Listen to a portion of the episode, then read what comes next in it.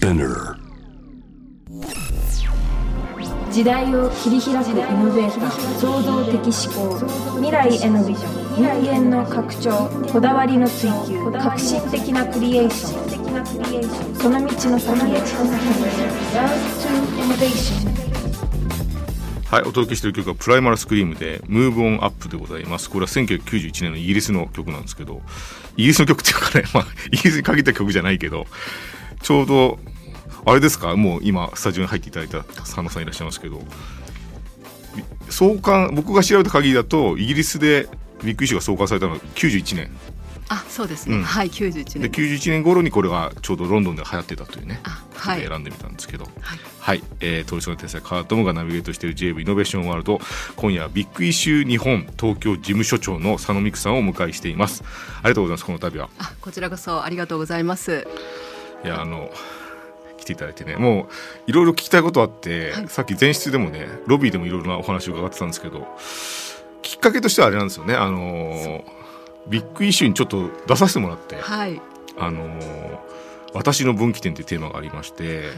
そこでですねちょっとなんか分岐点についてお話をさせてもらってそれを記事にしてもらったんですけどね、はい。あの12月15日発売です。はい、あれはありがたいですね。あとなんだろうなビッグイシューで僕基本的にこの放送もそうですけどそんなに真面目にやってないっていうか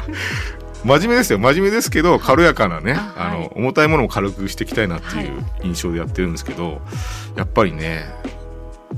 なんでしょう日本が今迎えてるうん。タームというかちょっとやっぱ笑って済まされないというかね。は重いものは重いまましっかり受け止めて何か人々の気持ちを軽くするっていう方向にしていかないとちょっと立ち行かないなっていうねタームだと僕思っててこういう時にビッグイシューをね続けてらっしゃるのは大きいなと思ってちょっとねぜひお話を伺いたいと思ってお呼びいたしました。ありがとうございます、はい。えーではですねまず佐野さんがどういうお仕事をされてるかという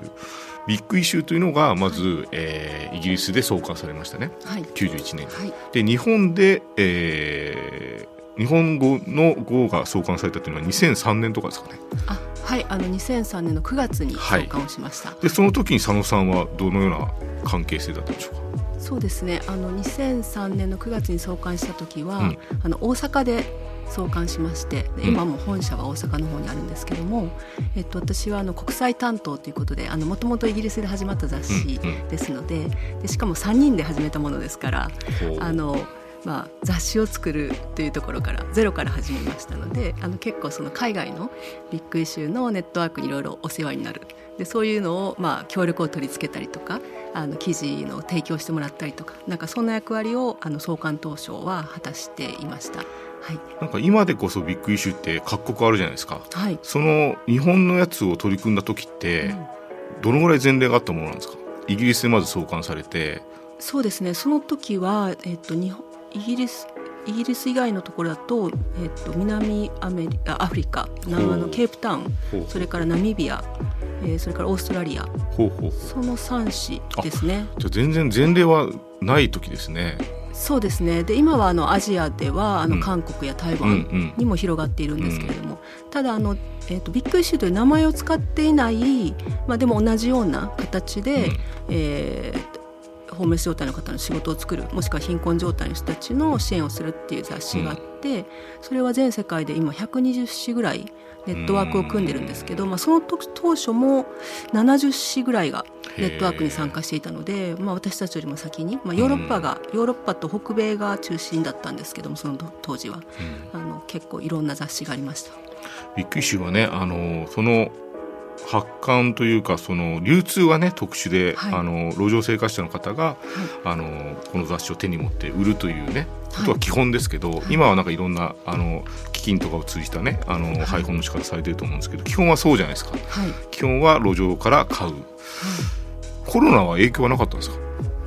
ありましたね。やばいですよね、はい。もうだって街に人がいない。そうですね。はい。どうしてったんですかビッグイシューとしてそうですね。あのビッグイシューの仕組みを少しあの知らない方のために簡単に説明させていただきますと、あのまあ雑誌を作ってそれをホームレス状態状態だったり、まあ仕事がなくて困っている方にうん。販売していただくっていう、まあ非常にシンプルな仕組みなんですけど、まあそういう人たちがあの私たちの事務所に来て登録をされた後に一冊220円で仕入れて、うんで450円で路上で売っていただきます、そうするとその差額の230円がその方の収入になると、うん。なのでたくさん売れれば売れるほど、えーその方の収入が増えるっていう構造なんですけど、まあ、皆さんご存知の通り特に東京ではもうコロナの時は。ー人いなかったですね。いや本当に2020年4月とかもうゴーストタウンだったじゃないですか。うん。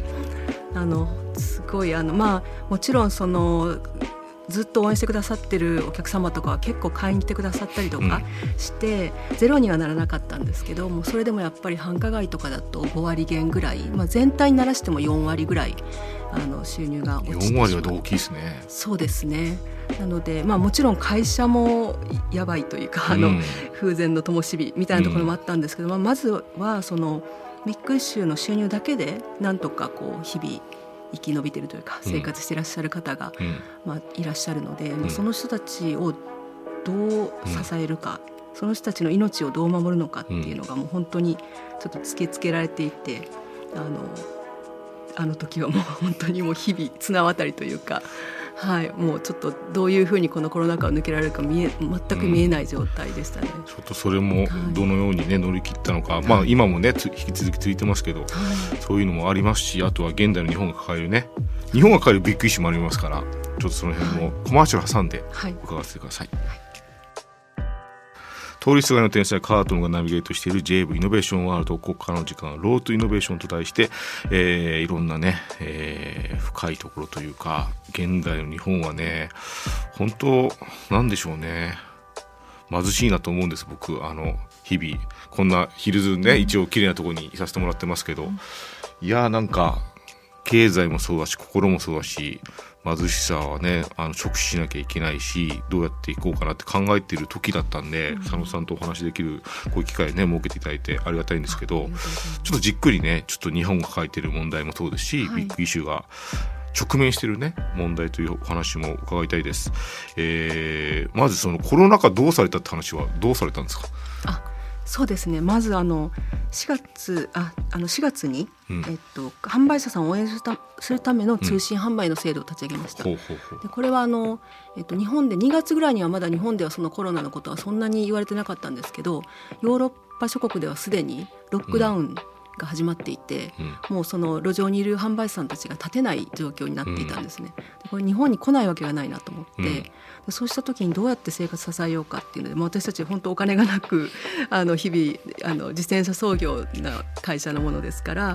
あのもうこれはあの本当に皆さんに応援していただくしかないっていうことで、えっと、それまではあの1年間の定期購読その会社を支えていただくための定期購読制度っていうのがあったんですがあの基本的に販売者さんは自分で売るっていうスタイルだったんですね。うん。ただその立てなくなるので、あの3ヶ月緊急通販っていうのを立ち上げて、うん。でそれはあの本来販売者さんが、えーの収入となる230円の部分を、えっと、3ヶ月先に払っていただいあの全額払っていただいたらそのうん。販売者さんの部分は取り取り置いておいて、うん。こちらでキープしておいてでビッグイシューの販売のみで生活なさっている販売者さんたちにまあ分配する、うん全国の販売者さんに分配するっていう制度を作りました。うんうんでそれで、まあ、最初の3か月ぐらいで終わるかなと思って3か月通販にしたんですけど、もう今、えっと、実は8時第8時の、はい、申し込みを始めたところで。ナが長引いてますからね。そうなんです。でも、うん。本当ありがたいことに一人の命も失わずにあのコロナ禍をなんとか今まであのうん。切り抜けてこれましたし、まあ、それにプラスアルファでこういろんな方が相談に来た時にサポートをすることもできていますし、うん。で会社自体も、まあ、潰れずに、うん。なんとかあのやってこれてですねあの本当にこう今潰れるなともうちょっと頑張れって、うん。なんか皆さんに背中を押していただいたなっていうような気がしてます。うん。はい。そういう通販のね施策とか、いい。まあでも読者がねあと、ただ雑誌を読んでるというよりはやっぱりどっかで助けたいという気持ちもあるし、はいあとやっぱビッグイシューは独特なんでね。あの記事とかも独特だからやっぱり雑誌の魅力としてもやっぱりあるんだと思うんですけどあのビッグイシューねあの先ほどもいろんな国々で、はい。あの創刊されているって話ありましたけど、日本は日本の独自の編集部があるんですよね。あそうですね、うん。あの基本的には日本であの編集もあのうん。制作もしているんですが、まあ、特徴の一つとしてはあのもちろん日本独自のその特集だったり、そういうのをまあ評価していただいているところもあるんですがあの全世界のそのストリートペーパーがネットワークを組んでいて記事のあのて、えー、と共有をしているんですね。で本当にその、まあ、ビッグイシュー日本もそうですけども、うん。そのグラスルーツでその貧困問題だったりとかその新しい社会課題に取り組んでいるような人たちの最先端の情報だったり記事が、まあ、そのネットワークを通じて流れてくるんですうんで週に1回配信されるんですけど、うん。なんかそういうところからこう選んで、うん。あの取り上げられるっていうのは結構ビッグイシューの強みじゃないかなと。大きいですよね。だからはい。各国の情報もわかるし、はい。日本独自の編集もできるし、そうですね。でもなんかそうやって各国のね、あの、はい。まあ貧困層に手が届くというか、え雑誌のまあ特徴って見えてくるとは思うんですけど、はい。どういうふうにですか？日本はどういう特徴はありますかね？えっと、貧困問題について貧困もそうだし、はい。あとこの記事の特徴かもしれないし、あ日本の特徴ですね、うん、そうですね。あのうんまあ、その国によって本当にぜ全然違っていて例えばそのアメリカのストリートペーパーとかは結構政治的っていうか、ほうほう。ものすごいなんか貧困問題解決、まあ、ホームレスだった当事者の方が作ってるストリートペーパーなんかもあったりして、うんうん。もうゴリゴリのその貧困問題解決のためにこう捧げますみたいなストリートペーパーもあれば、あのイギリスで始まったまあビッグイシューはどちらかというとエンターテインメントとその社会問題のすごくバランスあお国柄やっぱ出ますよね。そうですね、でやっぱり、りその貧困問題だけだと買ってくれなくなる方もいるから、うん。やっぱりこういろんなそのいろんな層の人が買ってくれるような雑誌作りをするっていうところからイギリスなんかは始まっていて、うん。でまあ、ビッグイシュは割とそちらの方を継承してるかなと思います。うんうんうん文化的にもね、はいあの明るい方向が日本のビッグイシューから感じますけどね。いろんな方々文化の寄りの方々がししっかり問題を直視した言葉でねなんか答えたりされてる印。象ですけどあの川田さんの、あの インタビューも読ませていただいてあれ良かったたですよね。良かったです 感銘を受いやなんか。真面目のギアがあんま使ったことなかったんですけど、はい。入りましたねギアが。あギアが入りました。あんま使ったことなかったんですけどね。私はまずあのトムさんって本名なんだっていうのあがすごいあの印象深かったんですけどでもなんかね。自分の天才線をストックしていくとかあまあちょっとぜひ読んでいただいぜひぜひたらと思うん15日ねですけどなんか来週発売なんで。すごい本当その通りだなと思いましたしあとなんかこうこういう、まあ、AR とか全然こう、うん。まあ、ビッグイシュー貧困問題の本当に普段こうかかっている問題と全然離れてるようなんだけど、うん。実はなんかこうテクノロジーだったり、うん。こう新しいものをどうやってそのより住みやすい社会のを作るために使っていくのかっていうのがやっぱ今すごく、うん。もう課題っていうかこう、うん私たちもなんか考えたいなと思ってるところでだからそうですよね。なんか本当こう今回お知り合いになれてすごく嬉しくって。いやちょっと一緒になんか考えられることを考えたいんですよ。ぜひ。で僕ねちょっとあの構成上ちょっといろいろすっ飛ばしちゃうんですけど、はい。この「路上の歌」っていうはい。ホームレス川柳っていうのをねビッグイシューさんが出されてまして、はこれ読んでるとすごい炊き出しの情報がすぐ出てきて 炊き出し季語だなと思ってなんかよ見て読んでたんですけどあのなんでしょうねあのそういったもしもホームレスの方でもはい。情報1個あれば助かることいっぱいあるじゃないですか、はい。炊き出しの情報もはい。週に1回どっかでやってるし、はい。なんかなんかに情報さえアクセスしてればはいライフラインが確保できるようなこともあるんじゃないかと僕は思って、僕開発者なんでプログラミングをやるんですけど、なんかプログラミングの先にもあの困ってる方々がもしいたら、なんか力をね足せる何かになればいいなと思いながらもあれそもそもホームレスの方々スマホあれ持ってんのかなとか思ったんですけどどうなんですかねそうなんですよね。あの実は結構最近持ってる方が増えてきていて、あらはい。ままずあの端末自体が結構安くで手に入るな,、うん。ったっていうのもあると思うんですけど、でまああの私たちぐらいの年代の人だったらまあ普通に使いこなすじゃないですか。なので持ってる方が増えていて、うん。で結構その、うん、昔はその日雇い労働っていうと、寄せ場と言われる、うん。まあ日本だと釜ヶ崎とか東京だったら山谷とかうん。っていうのは有名なんですけども、まあ本当にそこに行けばいろんな建築現場からこう妊婦さんを探している妊婦さんというかあのひあの人材を探している人たちがやってきて、はいうん。トラックに乗せて連れて連れていくみたいなそういう場があって、うんうんうん。でそういう寄せ場と言われる場所に行けば仕事にありつけるっていううんことだったんですけど、う今もう全部インターネットなんですよね。LINE とかあの本当にネットがないと日雇いさえも見つからない逆に言うと。っていう状況でね。うん。だからあの私たちがビッグショーを始めた18年前は、うん。あの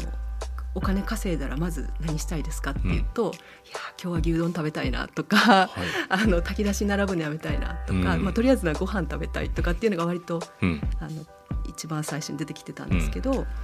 今はなんか携帯のなん。か滞納してるお金を払いたいとか、うんうんうんなんかそういうのがやっぱり2008年のリーマンショックぐらいからその若い2 3 0代の人がその時に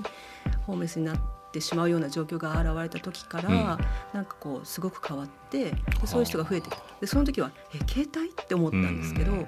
く聞くと今本当にもう携帯が命綱なんですよね。で携帯と w i f i がないとその仕事にすらありつけないみたいな状況があるのであなるほどなと思って。なので結構持ってる方増えていて。ああなるほどな、あとあれもあるでしょうね。その心の問題というか、うんそのソーシャルネットワークでつないだ心のうんうん。なんでしょうねあのーどんなに貧しくても一人でも、うんなんかスマホの向こう側につながってる人がいいるならばちょっと心持ち変わるじゃないですか、うん。そこもあるんでしょうね。そうですね、うん。そういうものもあのあるかもしれない。施設に入れられて一番辛いのはスマホを取り上げられることっていううんうんうん。話も聞きますし、それは変わんないですよね、なんか変わることと変わんないことってありますけど、だってバチェラーって知ってます？バチェラーってもう浮かれた連中浮かれたって言ってもあの欲に浮かれた連中が参加する企画みたいなのあるんですけど、はい。ああんま悪く言ってもあれですけど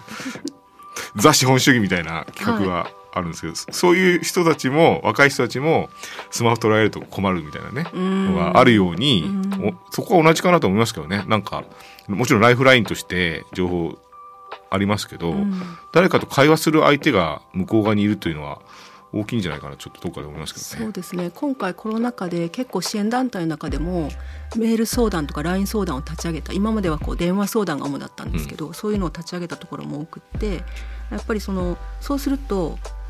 なんか質問の敷居が下がるっていうか、こう電話で話すいきなり相談するのはちょっと敷居が高いけどメールだったり LINE だったりするとあの相談しやすいっていうのですごく特に若い層だったり、あと女性とかの相談がそれですごく増えたっていうふうな、うん。まあ、もちろんコロナ禍で困ってる方が増えたっていうのはベースにあるんですけどあのおおっしゃってましたね。あのー日本って僕はあれなんですよ。先ほどお話を伺うまでまさに数字のレトリックでやられてたなと思うのは、うん。なんとなくそのホームレスとして日本なのか、うん。えー指標をなんか数えた人が認識してる。で僕らがに伝わってくる数字としてホームレスの数を聞かされると、あいろんな国々に比べて少ないんだなと僕印象を捉えてたんですよ。はい。それはなんかどうやらそうでもないみたいですね。そうですね、うん。あの何をはい。ホームレスとして捉えるかという話。そうなんですね、うん。ホームレスの定義っていうところで、うん。まあ、日本はあの毎年厚労省があの路上生活者の方のあの数をカウントして出してる。でそれを見ると年々減っています。うん。っていうことで、まあ、無事に減っていますよねっていうことになってるんですけど、うん。それはあの路上生活者のみなんですね。で私たちがすごく危惧しているのはその路上路上にいらっしゃらないもしくは路上とネットカフェだったりなんかそういうその非常に不安定な居住状態に置かれてるんだけれども、うんまだ路上には行ってないみたういな。で本人もまだ路上じゃないからホームレスだと思ってないみたいな、うん。でもそういうすごくあの、えーとはいえ住民票を置けるような状況にはいない、うん。だからその、えー福祉の仕組みだったりいろんなその制度には書かれない、うん。そういう人たちが非常に増えてるんじゃないかなと思っていて、ただそこがホームレスとホームレス問題だと認識されていないので、うん。きちんと数も数えられていないし、一体どれぐらいのボリュームでそういう人たちが増えているのかっていうのが全く把握されてないんですよね。そうなんですよね、はいだからそれを数えてない把握していない伝えていないということは政府としても見て見ぬふりというか見えない見えてないものになっちゃうからまず直視できるような数字もちゃんと、ね、示したいしその上でどうしたらいいかってね、はい、あの若い人も多いですもんね。そうですね、うんなので私あのイギリス昔あの10年ぐらい前に他の国のこととかちょっと調べててでイギリスのホームレスの数調べたら40万世帯って出てきたんですね。で めちゃくちゃな数。ゼロ1個間違ってるかなと思って、うん確かに40万でで、まあ、その時多かったんですけど、うん。でもよく見ると路上生活の人は、うん。まあ、確か3,000人とかいかなくって、うん。で日本よりも全然少ないですね。で日本よりも人口少ないけど日本のあの半分ぐらいの人口ででも路上の人はそれだけ少なくってででもホームレス状態の人が40万人でこれ日本に普通に換算したら倍ぐらいいるんじゃないかなみたいな。でも多分調べると結構その同じ定義で調べたら本当にもっとその貧困状態だったり、まあ、あのいわゆる不安定な居住状態にいる方っていうのはすごいボリュームになるんじゃないかなと思っていてでもそこを本当直視してそこから始めるっていうのがやっぱりいいんじゃないかなと思いますね。なんかことの問題やいろんな言葉もそうですけど、うん。あのー、そその対象への無関心さって言葉とか種類分けが少ないってことじゃないですか、うん、一緒くたにしてしまうっていう、うん、そのなんかねもうちょっといろんな細かい働きたいけど働けない人もいれば、はい、いや俺は自由気ままでいいんだっていう方もいればね、うん、いろんなその路上生活者の中でもいろいろあると思うんですよ、はい、中でもなんかちゃんと働きたいと思う人にはやっぱり手を差し伸べたり、仕事をね与えたいできるのがやっぱり本当の意味で必要なことだと思うんですけどね。どうしたらいいんだろうと本当に思いますけど。で、ね,、でもやっぱり最初にその本当川田さんがおっしゃったようにあのどれぐらいいらっしゃるのか、そしてその人たちが働きたいけど働けないのか、うん、あとはその本当はきちんとした住まいがあれば働けるのか、うん。うん、それともそのまあ、医療的なケアが必要なのか。なんかそういうのをやっぱり把握するっていうとこからしか始まらないと思うし、で把握すれば逆にどうすればいいかが見えてくるじゃないですか、これって何でもそうだと思うんですよね。なかなかそこをやっぱり今本当にこのコロナで大変な人が増えてる中だからこそ、うん、あのポスコロナが終わった後になんかこうやっと安心できるねっていう時に本当に安心してあの住める社会にするために、まあ、そこをきちんと把握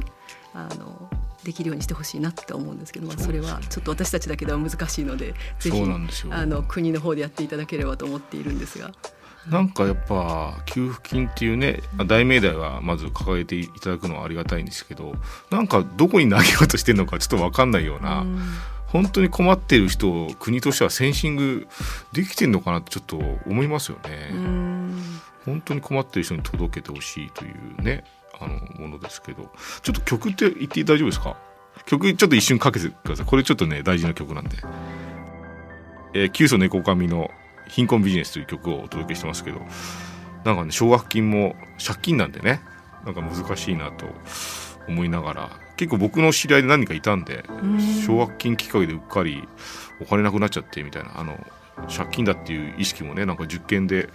受かって浮かれちゃってたらなんかなくなってていざ払わなきゃいけない時にちょっと困って路上暮らしてましたって人が何人かいてちょっとねこう貧困ビジネスって曲なんですけど。そうですよね。すごいタイトルだなと思って今拝見して。若手でこういうのを歌っててすごいなと思ってかけさせてもらいました、ね、奨学金が貧困ビジネスだっていう歌なんですか？あそうですそうですそうです。奨学金。でもまさにそう浮か浮かれんなよっていう。学生気分と奨学金は反比例してるけどみんな浮かれんなよ。気をつけろって曲なんですけど。そうですね、うん、でもなんかあのやっぱりえっとよりあの、えー、と利率が低い奨学金とかもあるけど、うん、なんかそのクレサラみたいなところが大学に入り込んで奨学金ビジネスやってるっていうのは聞いたことあります。あそうですよね、はい、なんかあの前にちょっと前にゲスト来てくれた青柳君っていう人が、はい、東京自転車節っていう映画ドキュメンタリー撮ったんですけどその人は奨学金を苦にしててコロナ禍でアルバイトもクビになったからウーバーイーツをやるっていう、はい、ドキュメンタリー映画を撮った彼でいまだにやっぱ借金減ってないらしいですからね。そうですよね、うん、だからねそういうなんでしょうね。そのでも奨学金学校に学びに行くっていう気持ちは悪いことじゃないから、そのなんか本当の悪党じゃない人たちが背負ってしまった負をいかに負担を軽くできるかっていうのはねあの社会の温かみとしては絶対必要ですけどね、そもそもなんかあのヨーロッパみたいヨーロッパ、ね、フランスとかドイツとか、うん、大学ほぼただじゃないですか、うんうん、なんかそもそもやっぱりその若い人たちが学びたい、まあ、もちろんその年を取ってからも学び直せる機会がたくさん、うん、あのヨーロッパなんかあるんですけど、うん、なんかその人が学んでよりこうなんていうかできることを増やしたいっていう時にそのお金がないとできないっていうのはすごいあの、うん、もったいないなと思って、ね、日本の国自体はやっぱりその教育に対する投資、うん、投資っていうか、まあ、その税金の使い方って非常に少ないんですよね、比べてみると。なのでなんか、まあ、もちろん私たちこれが当たり前だと思ってるんだけどなんかもしかしたらその日本でもやろうと思えば大学行きたい人は誰でも行けるようにできんじゃないのとかそうですよね思っちゃうんですよね。ただにしてみたらじゃあ逆にどうできるんだろうとかね、うん、考えられますよね。なんかそういうことできないのかなとか、うん、あの思ったりします。ありがとうございます。はいいろんなお話を伺ったんですけど、やっぱね、ちょっとビッグイシューなんで収まりきんなかったんですけど、はい、ちょっとお知らせをしましょうか。えー12月15日、もう、えー月に2回ビッグイシューが発刊されています。で今最新号は12月1日の号が出ている状態ですけど、次号にちょっと僕もちらっと出ますので、よろしければ、まあ路上でね買ってもいいですし、という。え通販通販というかあーバックナンバーという形ですかね。はい、バックナンバーの購入もしていただけますし、あの3か月のあの販売者さんを応援する、うん。あの通信販売もあります、うん。あとこれ最後のもうお知らせ的な感じですか？あ。そうなっちゃいました。言っても はいぜひ言ってください。はい。あの実はですね、はい。19日の日曜日にあの、うん。NPO 法人ビッグイシュー基金っていうのもあるんですね、はい。であのそちらはまあ本当にもうちょっと幅広い活動をやっているのでぜひ調べてもらえたらと思うんですが、あの初初めてオンラインでクリスマスパーティーをやろうっていうのへで全国の販売者さんとしあのまあ応援者と参加者をつなごうっていう試みをしていて、であのぜひあのなんかちょっと興味持っていただけてうん。どんな人が販売やってるのかなとか、あの誰が支えてるのかなとかうん。興味がある方はなんか、あの参加費が1500円とかなんですけど、あのぜひ参加してあのもうちょっと、はい。ビッグイシュのことを知っていただけたらなとぜひぜひ。思います。はい、YouTube もねありますしね。あそうですね。YouTube でもあのいろいろな社会問題について、うん。特に貧困問題なんですけども配信してますのでぜひご覧になっていただければ。ぜひぜひ皆様興味を多分ね興味は出てきたと思います。あの今日のねお話を伺ってて、はいちょ僕もちょっとあの今後仲良くしてください。あぜひうちのあのビッグイシュライブに今度出てください。あぜひあの出ます出ます。あ本当ですか？はい。じゃあもうあのうちの担当者にはい言いますんで、よろしくお願いします。というわけで今後もぜひね会話続けさせてください、はいえー今夜お迎えしたのはビッグイシュー日本東京事務所長